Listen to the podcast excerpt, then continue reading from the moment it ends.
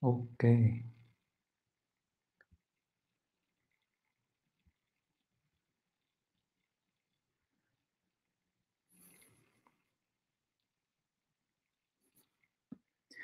Hello, chào Bùi Thanh Lâm nhé. Chào cả nhà. Trong cái livestream ngày hôm nay ấy, thì mình sẽ chia sẻ với các bạn một cái chủ đề là về quản lý tài quản lý tài sản, quản lý gia sản. À, đây thì có lẽ là một cái chủ đề mà à, chưa có nhiều bạn quan tâm, đúng không? Khi mà anh em đang thấy rằng cổ phiếu bất động sản thì bị giảm, rồi cổ phiếu ngân hàng thì cũng hôm nay cả thị trường cũng đang bị giảm điểm. Chúng ta hay là thường lo lắng đến những cái biến động ngắn hạn của thị trường hơn. Nhưng mà bản thân Cú thì thấy rằng sau cái quá trình mình đầu tư ấy, mình thấy rằng đây là một kỹ năng rất là quan trọng mà chính bản thân mình cũng từng phạm nhiều sai lầm khi mình không biết điều này. À, một cái sai lầm của mình, ngày trước mình kể cho các bạn nghe một sai lầm rồi đúng không? Về một sai lầm khi mà chúng ta Cú mới vào thị trường.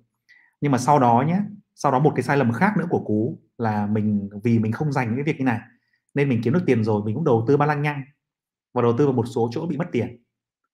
À, đặc biệt là có một năm là năm hai không một ba khi mình không hiểu rõ về thị trường nhà đất, mình còn mua dính phải đất quy hoạch nữa và mình mua quá cái cân đối tài sản của mình và khi đó thì mình lại phải mất một mớ tiền vào cái thứ việc không đâu. Thế cho nên là mình tin rằng là cái việc mà quản lý tài chính, quản lý tài sản, đặt mục tiêu ấy, nó nếu các bạn làm từ sớm, đặc biệt là các bạn tầm dưới ba mươi tuổi, các bạn đặt cho mình cái nền móng sớm ấy, các bạn sẽ rất là thành công nhé. Ok chưa? Thì về cái chủ đề này là Cú đã có một cái video là năm bước hướng dẫn đầu tư cho ép không tuổi ba mươi này. Mình đưa vào comment để bạn nào chưa xem này. Cái video này các bạn có thể xem sau, đúng thế nào? À, trong cái file, phần đó thì có một cái file tính là cái file tạo ra ba cái quỹ. Một là cái quỹ bảo đảm, hai là quỹ hưu và ba là quỹ quản lý tài khoản, quỹ tăng trưởng. Đấy là một cái phương pháp mà mình đang ứng dụng cho bản thân mình. Thế nhưng mà ngày hôm nay thì Cú sẽ ứng chia sẻ cho các bạn một phương pháp mới, cũng phương pháp tương tự nhưng mà cũng khá là hay. Nó không đầy đủ lắm, nó không đầy đủ như cái file file tính của Cú. Đây cái file mà Cú để trong phần comment ấy, nó không đầy đủ như file này. Nhưng mà cái cách sử dụng nó thì khá là dễ dùng và chúng ta có thể thử trải nghiệm. Chúng ta xem cách nào mà hiệu quả với mình, cách nào mà phù hợp với mình thì chúng ta dùng nhé. Đặc biệt là những bạn nào mà đã có tài khoản tê xê bê ét rồi, bạn nào mà chưa mở tài khoản thì có thể mở trong cái đường link này nhé. Còn nếu mà chưa, nếu mà mở rồi thì có thể dùng cái công công cụ này, mình chỉ cho mọi người dùng. Rất là thú vị. Ok chưa? Đấy. Đầu tiên ấy, trong cái phần này chúng ta sẽ vào cái phần vào trang chủ này, đúng không anh em? Xong chúng ta vào cái phần quỹ. Trong phần quỹ mọi người bấm vào cái phần quản lý gia sản. Thế trong quản lý gia sản này nó sẽ có cái phần như như sau. Nó hiện ra cho bạn là cái hình ban đầu là kế hoạch của bạn. Thì phần này mình sẽ chia ra làm bốn bước. Bốn bước nhé. Các bạn cứ, cứ từ từ làm từng bước một cho mình. Bước một này.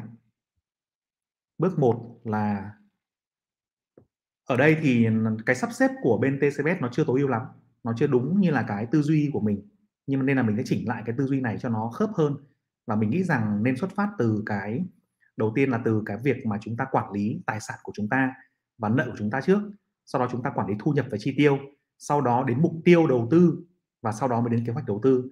Thì họ đang sắp xếp ngược thì mình hy vọng rằng là cái ông này ông ấy sẽ sớm Uh, chỉnh cái phần này đi, chứ để như này thì nó hơi bị khó sử dụng cho mấy ông mấy người mới, đúng không ạ?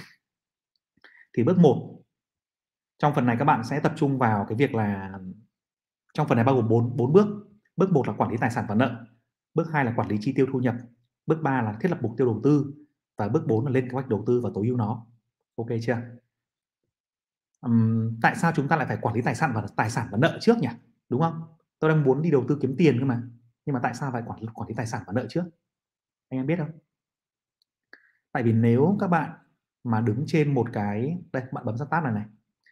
Tại vì nếu các bạn mà đứng trên một cái sức khỏe tài chính nó mong manh ấy, kiểu giật gấu va vai ấy, chúng, chúng ta có nhà, chúng ta có xe, nhưng mà nhà xe đi vay và nợ thì rất là nhiều, thu nhập không đủ, gọi là thu không đủ bù chi, thì cái khả năng, cái việc mà đầu tư tài chính nó rất là khó khăn.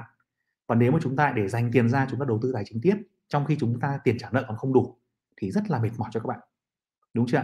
Thì phần này chúng ta cần phải cân đối lại cái tài sản và nợ, xem là mình đang còn dôi ra đồng nào không, có chi tiêu có tốt không, thì chúng ta mới dư tiền và bắt đầu để dành tiền ra để đầu đầu tư. Thì khi đó chúng ta mới nghĩ đến mục tiêu xa vời hơn, đúng chưa? Thì nếu mà bạn nào mà đang trong cái tình trạng là thu không đủ bù chi hay là vay nợ quá nhiều thì chúng ta phải nghĩ cách để tái cơ cấu nó nhé. Còn bây giờ chúng ta sẽ bắt đầu đi vào cái phần chi tiết này. Bước một, chúng các bạn sẽ đi kiểm tra lại tài sản và nợ của mình. Thì trong cái mục này các bạn thấy không, cái ô này này có tài sản này, mình xóa này đi, nhà xe đi, đây mình xóa hết đi. Thì ban đầu các bạn đi vào nó sẽ cái ô trắng như này, thì các bạn sẽ bấm vào cái phần thêm. Thì phần này các bạn sẽ thêm cái tài sản của bạn là nhà ở, xe ô tô ở đâu, bấm vào thêm này. Trong này nó có rất nhiều loại tài sản khác nhau, mình có thể chọn. Mình có tài sản là tiền, mình có tài sản là cổ phiếu, mình có tài sản là trái phiếu, kinh doanh, đầu tư khác, vân vân các kiểu, đúng không nào? Thế thì ví dụ mình đang có tài sản là cổ phiếu đi. Cổ phiếu của mình có giá trị là một tỷ đồng, một triệu đấy, một tỷ đồng, và giá trị tăng mỗi năm ước tính khoảng chừng hai mươi phần trăm, đúng không? Mình là một nhà đầu tư active và long term, có giá trị lâu dài. Mình tính là mỗi năm tài sản này mang về cho à thôi mỗi à, mỗi năm tăng hai mươi phần trăm rồi thì mỗi tháng nó không mang gì về tiền gì về nữa, đúng chưa nào? Đây là và mà mỗi năm ước tính tăng hai mươi phần trăm rồi thì mỗi năm không mang về đồng nào, đúng không? Chúng ta không rút tiền ra và chúng ta không chi tiêu cái đồng này. Đó, bấm vào thêm. Phần các chúng ta để thêm tích các tài sản khác vào. Đấy, tôi có tiếp là cái gì? Tôi có nhà có giá trị là một căn chung cư ở Hà Nội bây giờ khoảng chừng ba tỷ rưỡi, đúng không? Ở thoải mái, những quận trung tâm, nhà nhà to đẹp, hai vợ chồng hai đứa con ở thoải mái, đúng không nào? Giá trị tăng mỗi năm ước tính, chung cư thì hơi bị khó tăng, đúng không? Cho năm phần trăm thôi, bù lạm phát thôi. Mỗi tháng cũng không mang về đồng nào vì nhà nhà chúng ta ở. Đó. Rồi, các bạn còn có gì nữa? Các bạn còn có thể có xe nữa, đúng không nào? Ví dụ thế. Có xe có giá trị là tám trăm triệu. Xe thì không tăng rồi, xe thì phần phạt phải giảm, đúng không nào? Xe thì chắc chắn là mỗi năm sẽ phải giảm của bạn ít nhất là năm phần trăm, mười phần trăm. Mình cho đây là mười phần trăm nhé, khấu hao trong mười năm. Thôi, cho năm phần trăm cho đỡ phũ, đỡ khổ thân. Cũng không mang về đồng nào hết. Đấy. Thì đây là một cái tài sản điển hình của một số bạn mà có cái mức thu nhập khá, đúng không ạ? Mức thu nhập khá trong xã hội, hoặc là chúng ta được hỗ trợ bởi ba mẹ sớm, chúng ta mua được những cái này, cái tài sản này là chúng ta có cổ phiếu, dắt uh, cổ phiếu này là tiền cưới bố mẹ cho, chúng ta có nhà ông bà ngoại rồi bố mẹ cũng cho thêm cùng, hoặc chúng ta trúng quả là nó chúng ta mua, chúng ta mua được cả xe nữa, đúng không nào? Chưa hết, có tài sản rồi là cái thứ mình có trong tay rồi, mình phải thêm nợ nữa nhé. Nợ đấy, vấn đề lần này là nợ thì nó đến từ những cái khoản nợ mà các bạn nợ ngân hàng này, vay mua nhà, vay mua xe, vay tín dụng vân vân các kiểu, bạn phải cho vào đây. Tôi có khoản vay mua nhà, đúng không ạ?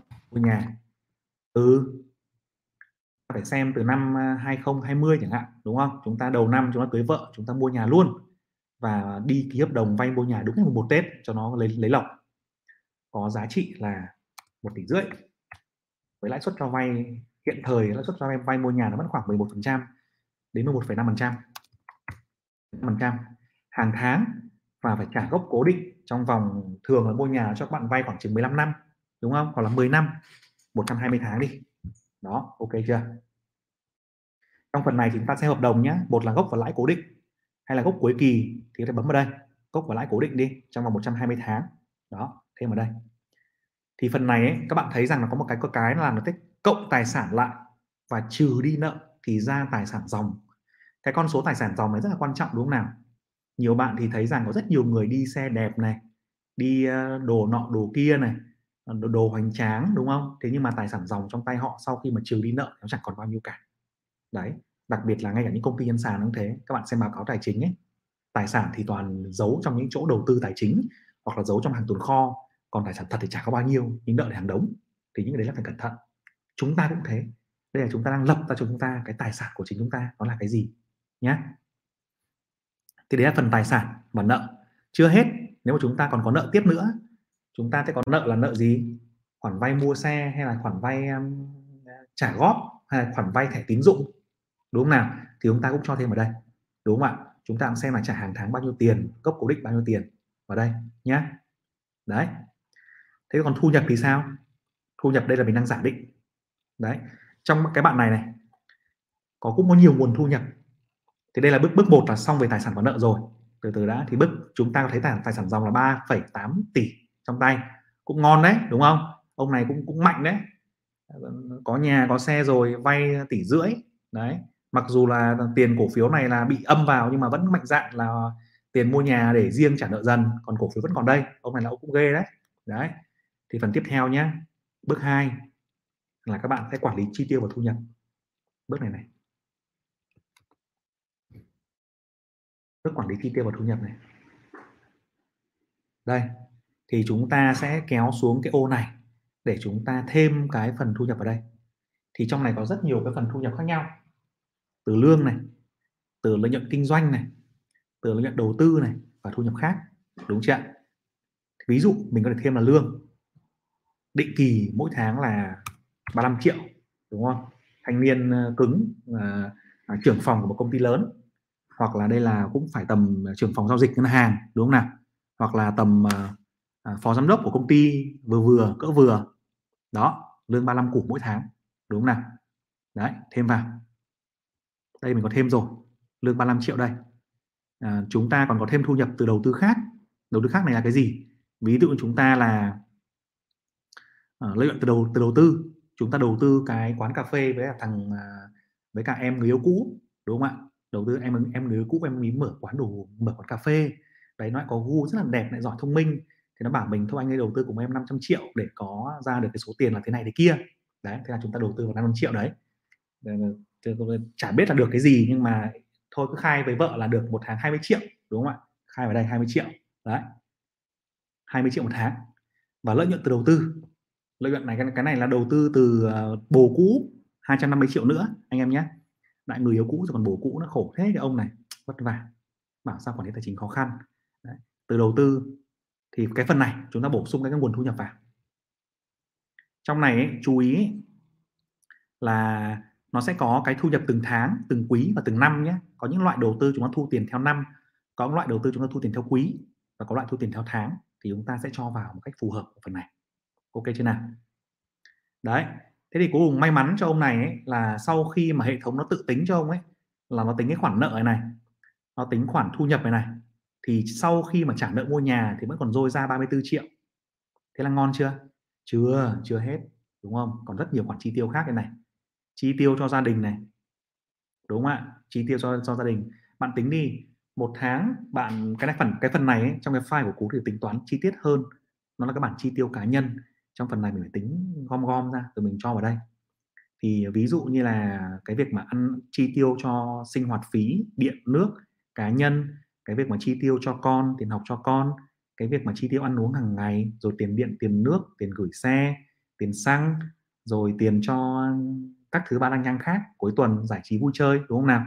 Thì với một cái gia đình mà ở Hà Nội, hai vợ chồng sống ở chung cư, đi xe đi cộ như này, thì mình nghĩ con số không dưới hai mươi lăm triệu một tháng. Đấy là chi tiêu nhẹ nhàng. Ở trung tâm nhé, ở những quận trung tâm đấy, hai mươi lăm triệu một tháng. Anh em cứ thử tham khảo. Đây là con số của mình, mình đưa ra ước tính thôi. Đó. Tiếp là chi tiêu gì nữa? Chi tiêu cho trả nợ thì xong rồi, ở trên rồi đúng không? Cái phần trả nợ này nếu mà chúng ta có nợ thẻ tín dụng ấy mà chúng ta không có khoản đầu tư, chúng ta có thể cho vào đây. Đúng chưa ạ? Rồi chi tiêu khác, khác là cái gì? Quỹ đen đi nhậu, đúng không ạ? Chẳng nhẽ không nhậu nhẹt đi. Đấy, ba triệu mỗi tháng, nhiều quá, hai, hai triệu thôi.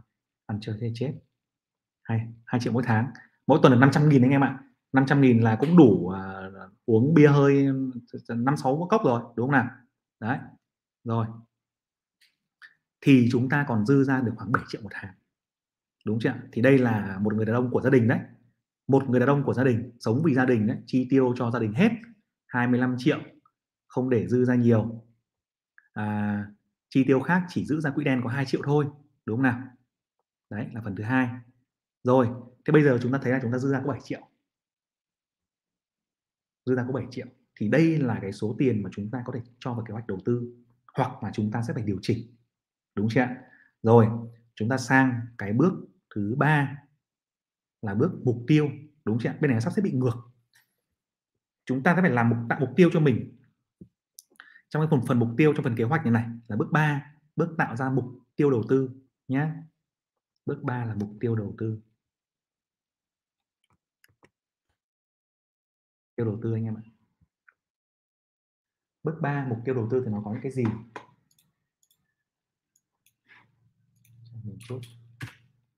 Mục tiêu đầu tư của chúng ta ấy, thì dấu cộng thêm này. Trong phần này thì nó có rất nhiều mục tiêu mà chúng ta có thể bắt đầu làm được. Đúng không nào? Đây. các bạn thấy rằng là có cái gì nào? Có mua nhà bốn tỷ trong năm năm, đúng không? Có thể điều điều chỉnh cái đấy này. Rồi mua xe một phẩy năm tỷ trong ba năm thì đã mua rồi, đúng không nào? Muốn cho con đi du học trong tương lai thì cần làm gì, đúng không? Hay bấm vào xem thêm này, thì nó có những cái dự phòng rủi ro tai nạn, bệnh tật bất ngờ. Thì cái phần mà quỹ bảo đảm ấy là có thể cho vào đây. Cái phần mà an tâm hưu trí ấy, thì có thể cho vào đây. Tức chúng ta phải tính ra được là sáu tháng sinh hoạt phí là hai mươi lăm triệu đi. Đấy, bấm vào đây chẳng hạn. Tôi có muốn có quỹ dự phòng rủi ro có giá trị, mình lúc nãy mình chi tiêu gia đình là hai mươi lăm triệu một tháng, mình muốn dự phòng là mười tháng, à, mười hai tháng, tức là một một năm mình có một năm chi phí sinh hoạt phí gia đình. Chẳng hạn mà mất việc hay là Covid lần bốn, lần ba hay là cái gì đấy xảy ra thì mình không sao cả, đúng không? Mình sẽ thôi sáu tháng thôi. hai mươi lăm nhân với sáu là một trăm năm mươi triệu, đúng không ạ? một trăm năm mươi triệu. Trong vòng năm năm thôi, mười năm nữa mới có thì nó hơi hơi ít. Đấy, trong năm năm. Tiếp tục. Ok. Đây là một mục tiêu đầu tiên là có quỹ dự phòng rủi ro trị giá một trăm năm mươi triệu, một trăm năm mươi triệu, tức là khoảng sáu tháng chi tiêu. Cái phần này là chưa tính bù lạm phát nhé. Nếu mà tính bù lạm phát thì nó có thể hơn nữa, chúng ta phải cho thêm tăng hơn nữa. Đúng không nào? Thêm mục tiêu khác là chúng ta muốn cho chi tiêu bốn mươi lăm triệu hàng tháng khi nghỉ hưu. Đúng chưa ạ? Thì cái bốn mươi lăm triệu nghỉ hưu này nó cũng sẽ phải tùy thuộc vào kế hoạch nghỉ hưu của bạn trong cái bảng của Cú đưa ấy. Ví dụ chúng ta mong muốn là sống ở trong viện hưu trí, hay chúng ta mong muốn sống ở nhà quê, trồng vườn tược, trồng rau hay là như thế nào đó. Thì chúng ta ghi tuổi nghỉ hưu ở đây, sáu mươi lăm, chi tiêu hàng tháng bốn mươi lăm triệu, đúng không? Và chúng ta dự tính là chúng ta sẽ ngỏ trong vòng khi mà chín mươi lăm tuổi. Nhưng mà con số này mình nghĩ là chúng ta sẽ phải điều chỉnh. Tại vì sao ạ? Tại vì khi mà trong vòng ba bốn mươi năm nữa ấy, cái khoa học phát triển rất là khủng khiếp và tuổi thọ các bạn sẽ tăng lên rất là nhiều. Thì mình nghĩ rằng đến cái tầm tuổi già của anh em mình trong vòng năm mươi năm nữa thì cái việc mà chúng ta thọ trên trăm tuổi là rất là bình thường. Đúng chưa? Thì phần này mình nghĩ là phải thọ là khoảng năm mươi năm. Mình đoán thế. Anh em nào mà ăn chơi quá thì ngỏm sớm, nhưng mà nếu mà ăn uống, ăn chơi điều độ ấy thì sẽ thọ rất là thọ đấy. Ok chưa? Tiếp tục. Thêm mục tiêu. Đúng chưa? Thêm mục tiêu nữa là muốn tích lũy cho chi tiêu khác, du lịch của hồi môn thì cần làm gì, rồi con đi du học nữa, đúng không? Thì trong các cái phần này là các bạn đều cần phải đều có những cái chi tiết. Con tôi năm nay mười tuổi này, với con tôi năm nay mười tuổi, tôi muốn cho cháu đi học năm mười tám tuổi với chương trình học năm, chi phí mỗi năm bốn trăm tám mươi triệu. Đúng chưa? Tiếp tục, chi phí mỗi năm bốn trăm tám mươi triệu nó vào khoảng chừng hai mươi hai nghìn đô một năm, là cũng trường cũng ok đấy, đúng không ạ? Tiếp tục, thì chúng ta có ba cái mục tiêu đó. Đây bạn nhìn này. Chúng ta có ba mục tiêu, một là dự phòng rủi ro này, an tâm hưu trí này, giáo dục cho con này, đúng đúng đúng chưa? Chúng ta có nhà có xe rồi, không cần phải tính nữa. Và đây là mục tiêu của một cái người rất là bình thường thôi, cũng không phải là một cái gì đấy quá ghê gớm trong xã hội mình, đúng không nào? Nếu mà chúng ta muốn con học ở Việt Nam thì bỏ phần học Việt Nam đi. Ôi rồi, sao cái tài sản của mình chưa gì nó cắm đầu như này rồi, ghê quá. Thôi rồi, nhưng mà mình chưa cho phần đầu tư vào, không sao. Ví dụ nhé, lát chúng ta còn điều chỉnh nữa, anh em đừng có lo. Rồi, vậy thì đấy là cái mục tiêu đầu mục tiêu rồi. Chúng ta có mục tiêu về à, rủi quỹ bảo đảm, về quỹ hưu, về việc là cho con đi học, vân vân rồi. Chúng ta sẽ mới sang cái phần thứ tư là cái phần kế hoạch đầu tư này. Bước bốn, kế hoạch đầu tư này. Bước bốn, kế hoạch đầu tư nhé. Các bạn nhớ rằng là nhiều khi những cái app này nó chỉ làm theo cái công thức thôi, chứ nó không được tối ưu. Thì khi mình dùng mình điều chỉnh lại một chút cho nó tối ưu là được nhé. Đây, bắt đầu phần lên phần kế hoạch đầu tư trong kế hoạch của bạn này. Anh em bấm vào đây. À, mình ví dụ đi. Bấm vào thêm. À, mình xóa này đi. Mình xóa tiếp này đi. Đóng lại. Bấm vào thêm. Tôi muốn đầu tư một lần. Bây giờ là mình đang uh, có tiền. Đúng chưa? Mình uh, xin bố mẹ. Mình bảo bố mẹ ơi, bây giờ con muốn cho con cháu bố mẹ đổi đời. À, con có kế hoạch là cho cháu đi học năm mười tám tuổi, trường lớn nhất của Anh, đúng không? Bạn con làm bên đấy. Rồi thầy con cũng đang dạy ở đấy để cho con cháu đổi đời. Bố mẹ đầu tư cho con tiền, con đầu tư chứng khoán, đầu tư cho tương lai để gia đình mình nó trở thành công dân toàn cầu, đúng không nào? Kế hoạch rất là hợp lý. Thế bố mẹ ok, gom hai mươi con lợn bán, bán hai mươi con đủ không nhỉ? Mỗi con chỉ được mười triệu. năm mươi con anh em ạ, năm mươi con. năm mươi con lợn mán góp cho mình năm trăm triệu. Đấy, đầu tư tương lai cho con cháu. bắt đầu đầu tư năm ba năm ba mươi tuổi một lần số tiền này một phát. Bước thứ hai là chúng ta đầu tư tích lũy cái số tiền lúc nãy ấy. Anh em nhìn bên này này, lúc nãy mình còn dư ra là bảy triệu một tháng, đúng chưa? Thì mình sẽ đầu tư năm triệu ở đây, đầu tư thêm hàng tháng số tiền là năm triệu trong vòng. Mình sẽ đầu tư hết chứ, đúng không? Mình sống đến năm sáu đến mình sáu mươi lăm năm sáu mươi lăm tuổi mới nghỉ hưu thì mình phải đầu tư nhiều hơn chứ, làm sao mà có chuyện mười mười năm được, đầu tư ba mươi lăm năm, đúng không? Và từ năm ba mươi tuổi, đấy, thêm vào. Rồi gì nữa? À, có vẻ như là cái kế hoạch này nó hơi bèo anh em ạ, nó vẫn không giúp mình đạt được những cái kế hoạch này, à, những cái mục tiêu này. Bởi vì chúng ta nhìn sang cái bảng này này, đây, khi mà chúng ta bắt đầu đưa vào mục tiêu đồ mục tiêu và số dư dự kiến ấy, thì số tiền nó đang tăng lên này. Anh em nhìn sang cái bảng bảng bên này không? Chúng ta thấy rằng ấy, tại thời điểm ba mươi tuổi này, đây, ba mươi tuổi là hiện tại đây, chúng ta bắt đầu ngỏm vào năm một trăm mười tuổi thì chúng ta đang đang không đạt được mục tiêu. À, rõ ràng là cái chi tiêu về dự phòng rủi ro này, về an tâm hưu trí thì nó sẽ không, nó quá vượt quá cái khả năng của chúng ta rồi. Thôi chúng ta tạm thời bảo thôi mày học trong nước đây con đây, mày học ở ngoài nước ngoài này bố không chịu nổi đâu, mình tắt ngày phải đi nhá, mình xóa đi. Đấy, ôi thế ngon, mày cho học trong nước cũng ngon anh em ạ, cũng là hợp lý. Mình không nghĩ rằng đi học nước ngoài bây giờ cũng là hay đâu, đúng không? Mình sẽ bảo con mình thế, Covid cô veo mày ra ngoài đấy mày ECMO, biết thì bố làm gì có máy để chữa cho mày, thì mày ở Việt Nam thôi, học Coursera, học Udemy, học những học những cái nền tảng online ấy, đúng không nào? Ở Việt Nam đi thì ngon hơn. Đấy, thì chúng ta chỉ có cái quỹ dự phòng rủi ro này, quỹ an, an tâm hưu trí này, và chúng ta sẽ đạt được kế hoạch mục tiêu nó rất là sớm. Thì trong phần này chúng ta thấy rằng ấy, chúng ta kéo sang bên này, trong cái mục mà cái bảng nó ghi ra nó có ba cái dấu màu khác nhau. Một là màu đỏ là chúng ta chi tiêu ba mươi triệu nhưng mà chúng ta đầu tư được sáu mươi triệu, và số dư dự kiến ấy, thì là bảy trăm bốn mươi triệu ở năm ba mươi hai tuổi. Và cứ thế tài sản tăng dần lên, đúng không nào anh em? Cứ thế tài sản tăng dần lên, tăng dần lên, tăng dần lên. Ok chưa? Đấy, nhưng mà đây là đây là nó tăng so với cái gì? Nó tăng so với lãi suất nào? Đúng chưa? Thì chúng ta chưa biết, tí nữa phần đấy nhá. Nhưng mà cho như vậy thì có thể thấy rằng là chúng ta sẽ đạt được mục tiêu tốt, và càng lúc thì số tiền càng to, đúng không nào? Số tiền to vãi. Rồi, bấm vào lưu này, lưu kế hoạch lại, thành công. Thì trong cái phần này à, các bạn sẽ thấy rằng với năm trăm triệu đầu tư ban đầu và hai nghìn hai tỷ mốt đầu tư định kỳ trong ba mươi lăm năm, anh chị sẽ đạt được một trăm phần trăm mục tiêu đề ra. Mục tiêu của chúng ta là cái mục tiêu mà nghỉ hưu này, mục tiêu dự phòng rủi ro này.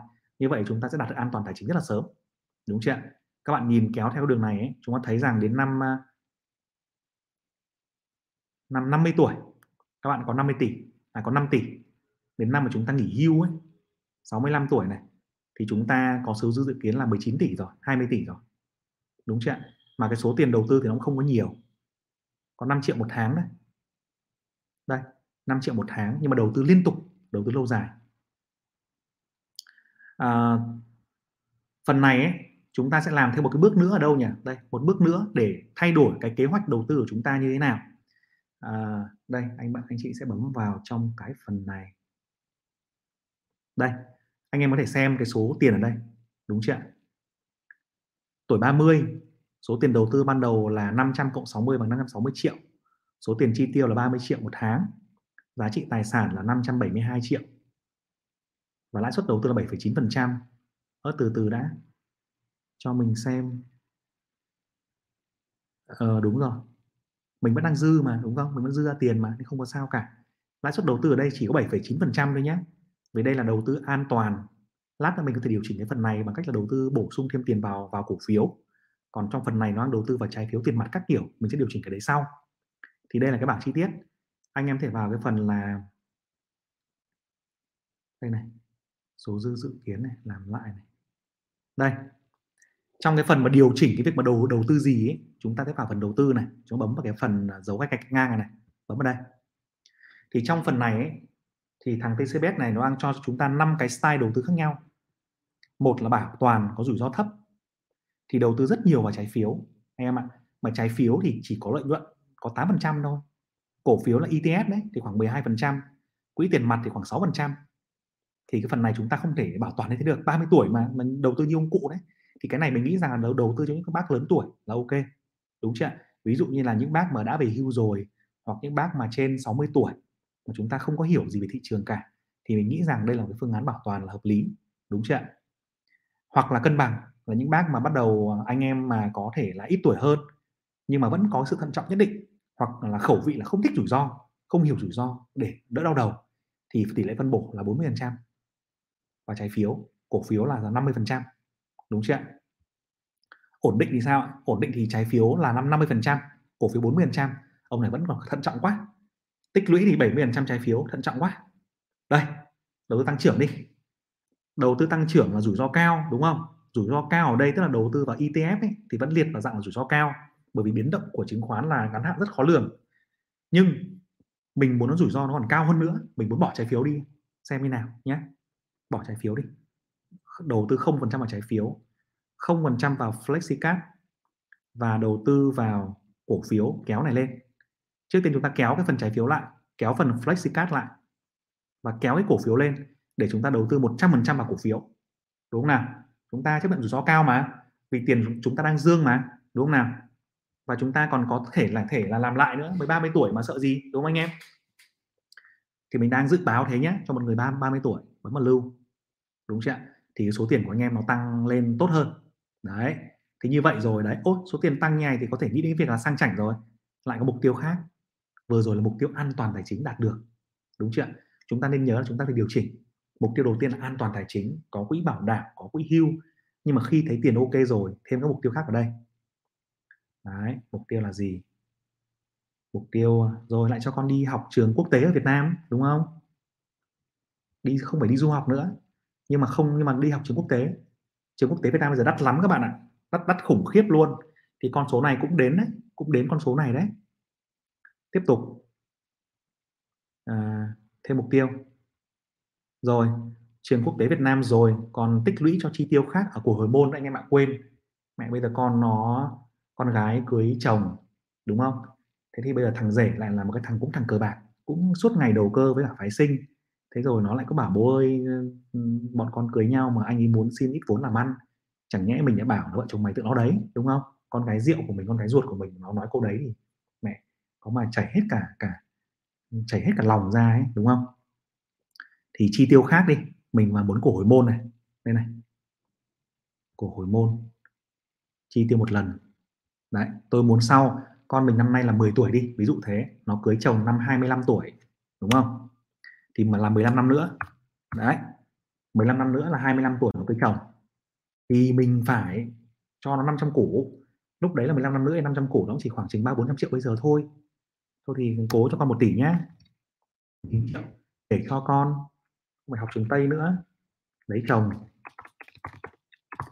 Đấy. Ok chưa? Khổ ghê đó, làm làm cha làm mẹ nước mắt chảy ngược là thế mà. Tiếp tục. Úi dồi, lại lại đâm ngược rồi anh em ạ. Ừ, rồi. Đấy. Thì đây là cái cách mà chúng ta điều chỉnh những cái... Anh em nhìn này, nếu mà chúng ta mà mà chi tiêu kiểu này ấy, kế hoạch tức là chúng ta vừa an toàn tài chính xong, nhưng mà nếu mà chúng ta thay đổi mục tiêu ấy thì lại là một câu chuyện vất vả khác. Đúng chưa nào? Đấy. Thì đây là cái cách mà chúng ta điều chỉnh nhá. Thì như vậy chúng ta có thể đưa ra những cái cái phương án khác, đúng không? Phương án là gì? Là tăng thu nhập. Tăng thêm thu nhập. Đúng chưa? Tăng thêm thu nhập hoặc là giảm bớt nợ đi. Đấy, tăng thêm thu nhập bằng cách là thêm vào đây. Thêm từ kinh doanh, bây giờ mình kinh doanh chung với ai, hay mình tích lũy vào các kiểu, đúng chưa? Đấy. Và rồi mình sẽ điều đầu tư thêm. Không phải là năm triệu một một tháng nữa. Đúng không? Mà là phải là nhiều hơn, mười triệu, bảy triệu gì đó. Ví dụ mình đầu mình bỏ vào là mười triệu nhé. Thì hàng tháng mười triệu đi.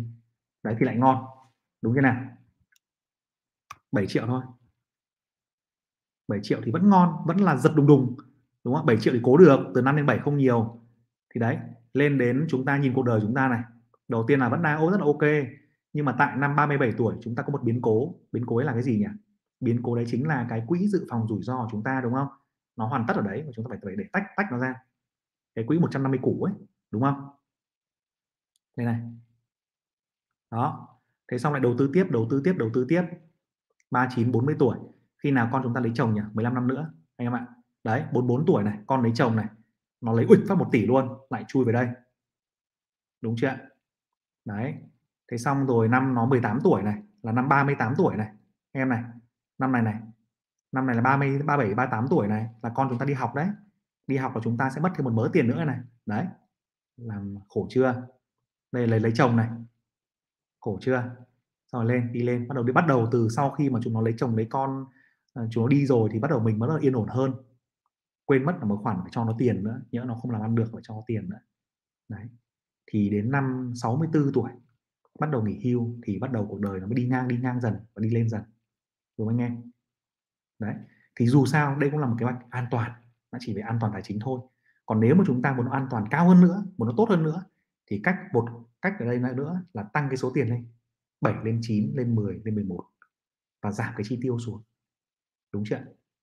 Đó, thì cái phần này được một cái hay là nó rất là à, dễ nhìn dễ xem, nhưng cái nhược điểm của nó anh em ạ, cái nhược điểm của nó là nó không tối ưu được cái phần đầu tư này, nó chỉ có tối đa là mười hai phần trăm một năm để đầu tư với quỹ E T F của nó thôi, nhưng mà nó không cho các phép anh em lập kế hoạch cho những phương án đầu tư rủi ro hơn, đúng chưa?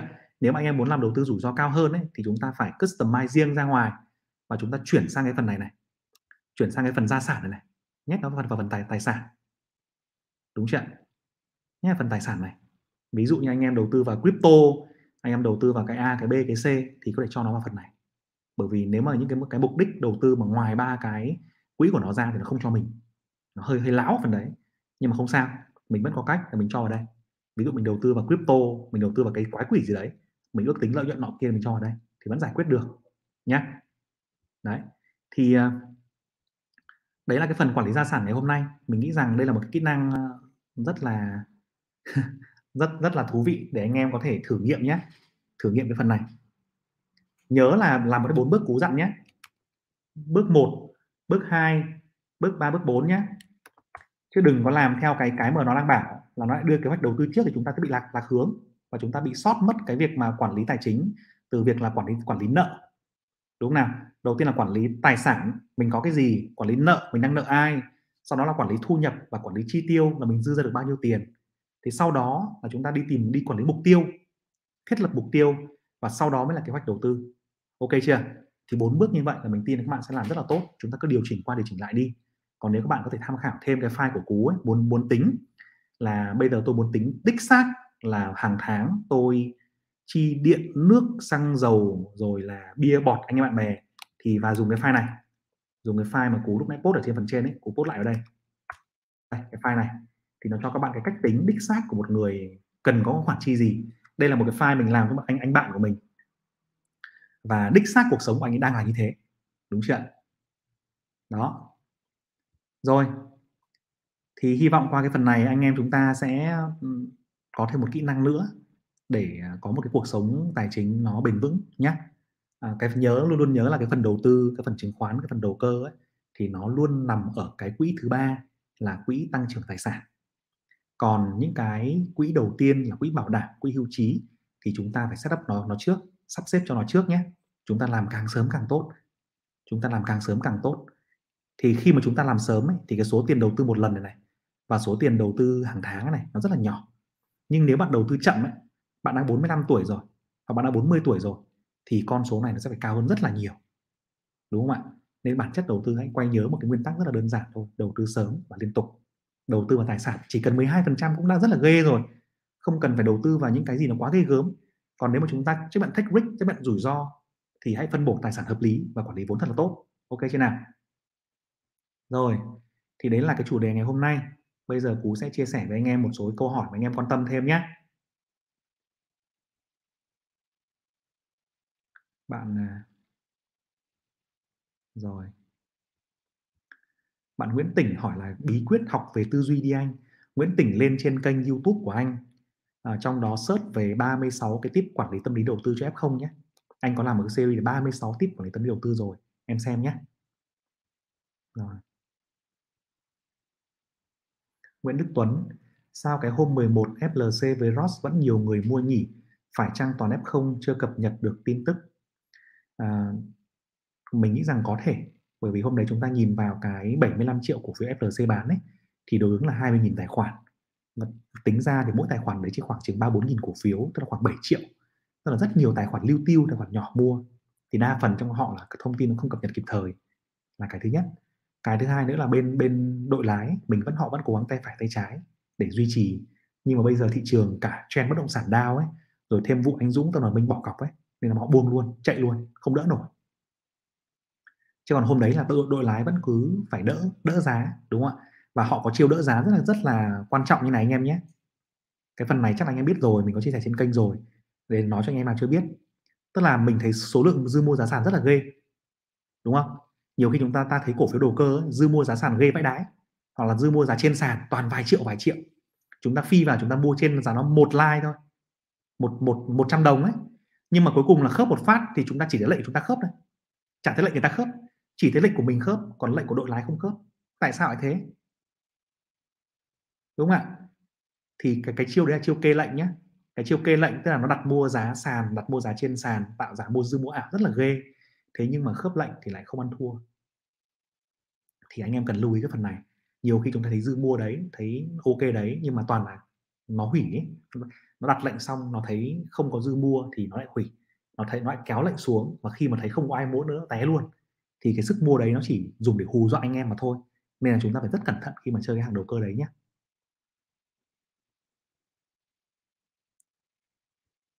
quy quy, tê xê bê ét trên điện thoại xài hay đơ lát giao dịch lỗi, anh có thường bị không anh? Anh thì không không bị cái tình trạng này. Thi thoảng mà thị trường cả thị trường đơ thì anh cũng bị, nhưng bình thường thì nó không đến nỗi đâu, không đến nỗi đâu. À, trong tê xê bê ét nó có một cái lệnh nữa là lệnh điều kiện nhé. Thì anh em nên chú ý dùng cái lệnh đấy để tránh cái tình trạng mà cổ phiếu nó bị giảm sàn hàng loạt, hay là nó đảo chiều ấy, mà chúng ta đang đi đu, đang đi gồng lãi ấy, và đảo chiều không bán được. Thì cái lệnh điều kiện đấy hôm trước có hướng dẫn anh em rồi. Cái phần này này thì sẽ tránh được cái tình trạng đơ lác và thậm chí là sập sàn rất là nhiều. Đây, trong phần đặt lệnh cổ phiếu này, đặt lệnh điều kiện này này, đúng chưa? Chúng ta gõ một con là con lại một con đồ là con gì đi, đích nhá, đúng không? Thì anh em nãy anh em nói đích. Thì trong phần này chúng ta chọn cái thị giá này, khi mà giá nó giảm quá bao nhiêu đó, à, chín mươi hả? Thì chúng ta đặt lệnh bán hoặc lệnh mua. Thì đây cũng là cách để anh em bắt bắt đáy nếu mà muốn, hoặc là đặt lệnh bán nếu mà muốn, đúng chưa?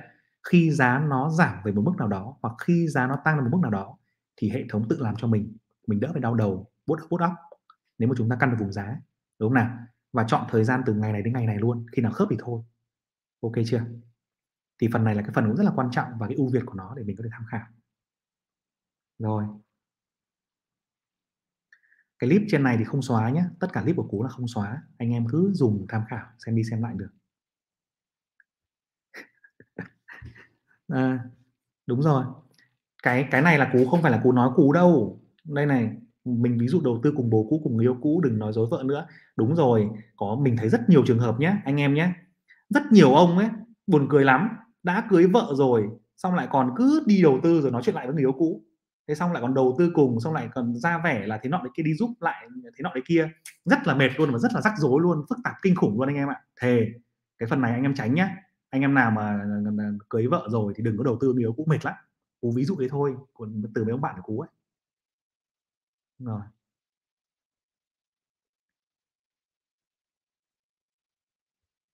À, Bùi Thanh Lâm, học nước ngoài có bỏ thời gian tiền bạc không nhỉ? Xét theo mặt bằng chung, cái này cũng khó nói được, có rất nhiều người thành công nhưng mà cũng có rất nhiều người học về không không thành công, cũng khó nói. Ừ. Ok chưa? App gì vậy? App này là cái app mà mình đã post cái đường link đây rồi cho anh em này. Đây, anh em nào mà chưa mở thì mở ở đây nhá. Anh em nào mà tuổi hai mươi, ba mươi hay là tuổi khác ấy, thì hoàn toàn có thể điều chỉnh cái độ tuổi, điều chỉnh kế hoạch đầu tư theo cái cách của mình làm nhé, chứ không không cần phải fix theo cái này. Cú chỉ ví dụ cho anh em xem thôi nhé. Rồi, Thùy Linh này, năm nay em, em vừa hai mươi hai tuổi đấy. Đây là bạn Ly mười một này và Quốc Thái là giống nhau này, sinh viên này. Ok, thì một triệu mua quỹ, một vào tiết kiệm tích cóp, sang năm đi nghĩa vụ, về rồi mua chuyên sâu cổ phiếu. Ok em. Thùy Linh Ngô, thì mình Ngô dạy cách dạy nó cách chọn chồng để nó đừng dạy trai như bố nó dạy gái, khổ thế cơ chứ. Cái điều này nó cũng khó lắm các bạn, duyên số mà, cuộc đời. Cương Phạm này, năm nay mình hai mươi lăm tuổi, mỗi tháng mình có thể bỏ ra bốn mươi triệu đầu tư, thì nên đầu tư như thế nào cho hiệu quả hả Cú? Câu cái câu đây là đây là đúng là sói sói ca rồi đây này. hai mươi lăm triệu mà có bốn mươi triệu một tháng đầu tư là không phải ít đâu. Đây là à, mình còn nhớ một cái livestream hôm trước ấy, lương anh mười triệu thì đừng có mong lấy tôi làm chồng ấy, đúng không?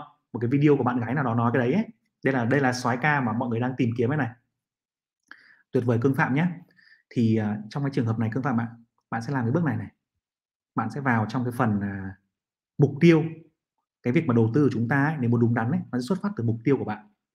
Đúng chưa nào? Mục tiêu bạn muốn gì? Bạn muốn gì ở cái thị trường này? Đúng không? Bạn muốn có, bởi vì cuối cùng tiền cũng để giúp để chúng ta sinh hoạt cuộc sống thôi mà. Chúng ta lấy chồng, à quên, lấy vợ, à, lấy vợ này, sinh con này, mua nhà, mua xe này, thì cần có mục tiêu ở đây. Bạn sẽ đưa các mục tiêu ở đây. Hoặc thậm chí bạn mua du thuyền, bạn mua siêu xe, bạn mở cửa hàng, bạn đầu tư, thì mỗi thứ cho mục tiêu vào.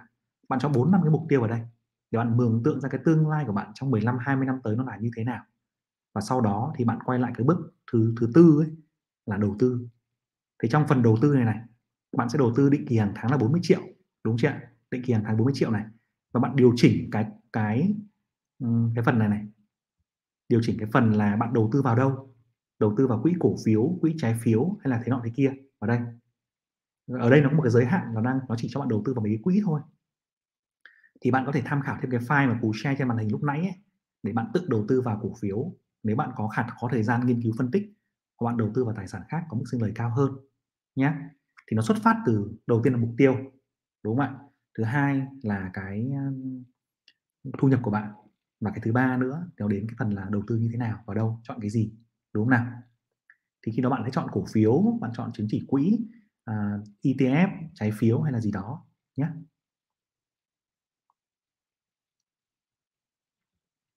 À, Kiên Trường đúng rồi, chết cha, mình mình nhớ nhầm, bảy mươi triệu, chính xác. Ba bốn nghìn là F L C nhân hai mươi nghìn là bảy mươi triệu, chính xác, sorry anh em, bảy mươi triệu.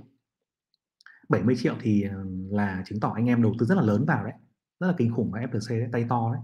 Bảo mình mua mười triệu thì mình cũng cũng cũng rất là sợ đấy. Ừ. Rồi Chí Thông Nguyễn, sau một tháng xem video Cú tháng trước đầu tư thử một mã lãi bốn triệu, nay bỏ ra ba triệu đăng ký khoa học. Bạn đầu tư giỏi quá luôn đấy, quá siêu. Ừ. Rồi, quỹ T C B S và T C S thì anh gợi ý đầu tư quỹ nào cho người mới đầu tư không đủ tiền mua lô một trăm? Thì em em mua luôn, nếu mà mình là người người trẻ thì anh rất khuyến nghị em đầu tư vào quỹ cổ phiếu, đúng chưa ạ? Quỹ cổ phiếu là quỹ này này. Bấm vào phần đặt lệnh quỹ này. Thì cái quỹ T C S ấy, bản chất nó là một cái quỹ E T F, vì nó cũng đầu tư vào cái nhóm V N ba mươi. Nhưng nó khác thị trường ở chỗ là nó không niêm yết. Và khi chúng ta mua chứng chỉ quỹ này là chúng ta mua trực tiếp với công ty quản lý quỹ, là quỹ T C B S này.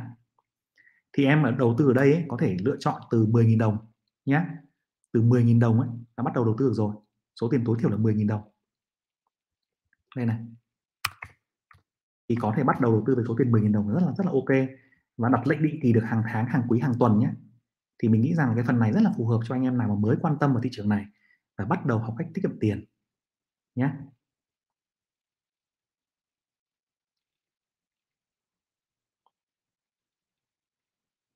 À, lệnh điều kiện nên sử dụng cắt lỗ thường xuyên không? À, mình nghĩ rằng là có có anh em ạ.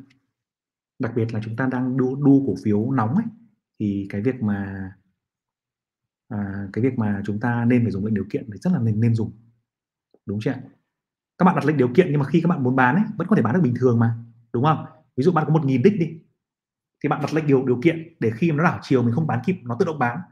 Nhưng trong trường hợp mình thấy mình muốn chốt lời sớm, mình bán luôn, tức là mình bán lệnh thường, thì cái lệnh điều kiện đấy nó không còn cổ phiếu để nó bán nữa, thì nó sẽ mất mất tác dụng. Bạn không sợ bị bán double đâu, đúng không nào? Đó, thì mình nghĩ rằng là nên dùng, đặc biệt là khi chúng ta chơi những cổ phiếu mà đầu cơ cao nhé. Ok chưa? Rồi. Rất nhiều bạn không biết phần mềm đúng không? Đây thì link mở trên này nhé. Ok chưa?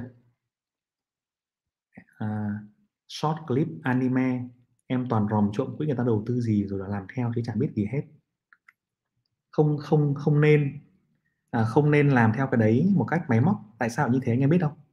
Tại vì những cái quỹ đầu tư ấy, họ đầu tư vào cổ phiếu nọ cổ phiếu kia ấy, thì nhiều khi họ cũng có rất nhiều cái mục tiêu khác nhau và kỳ vọng đầu tư khác nhau, hoặc thậm chí là họ mua về để họ làm deal, họ mua về một thời gian sau họ bán lại để họ ăn lãi suất cố định. Ngay cả những quỹ lớn và rất lớn họ cũng có làm những cái chuyện như thế. Thế cho nên nó chỉ là một cái thông số để tham khảo thôi. Tất nhiên có quỹ lớn ngồi trong công ty là một điều rất là rất là yên tâm rồi. Nhưng mà nếu chúng ta bám theo họ một trăm phần trăm ấy, thì nó sẽ có cái rủi ro như thế. Một là họ làm mục tiêu mà chúng ta không biết. Và hai là người ta phân bổ ra đến ba, bốn, năm mươi cổ phiếu thì mình làm sao phân bổ nhược như vậy, đúng không? Thì thà mình mua quách e tê ép của họ đi cho rồi. Hoặc mình mua vê en ba mươi, hoặc mình mua là vê en một trăm thì nó sẽ nhàn hơn. Còn nếu mà mình mà mua theo cái nhóm đấy thì mình sẽ phải đi thêm một cái bước nữa là mình đi sâu vào câu chuyện của doanh nghiệp, của cổ phiếu để mình nhìn. Thay vì mình đi lọc cổ phiếu mà mình không có công cụ nào để tìm hiểu thì mình nhìn cái danh mục của quỹ xong mình tìm hiểu sâu hơn nhé. Ok chưa?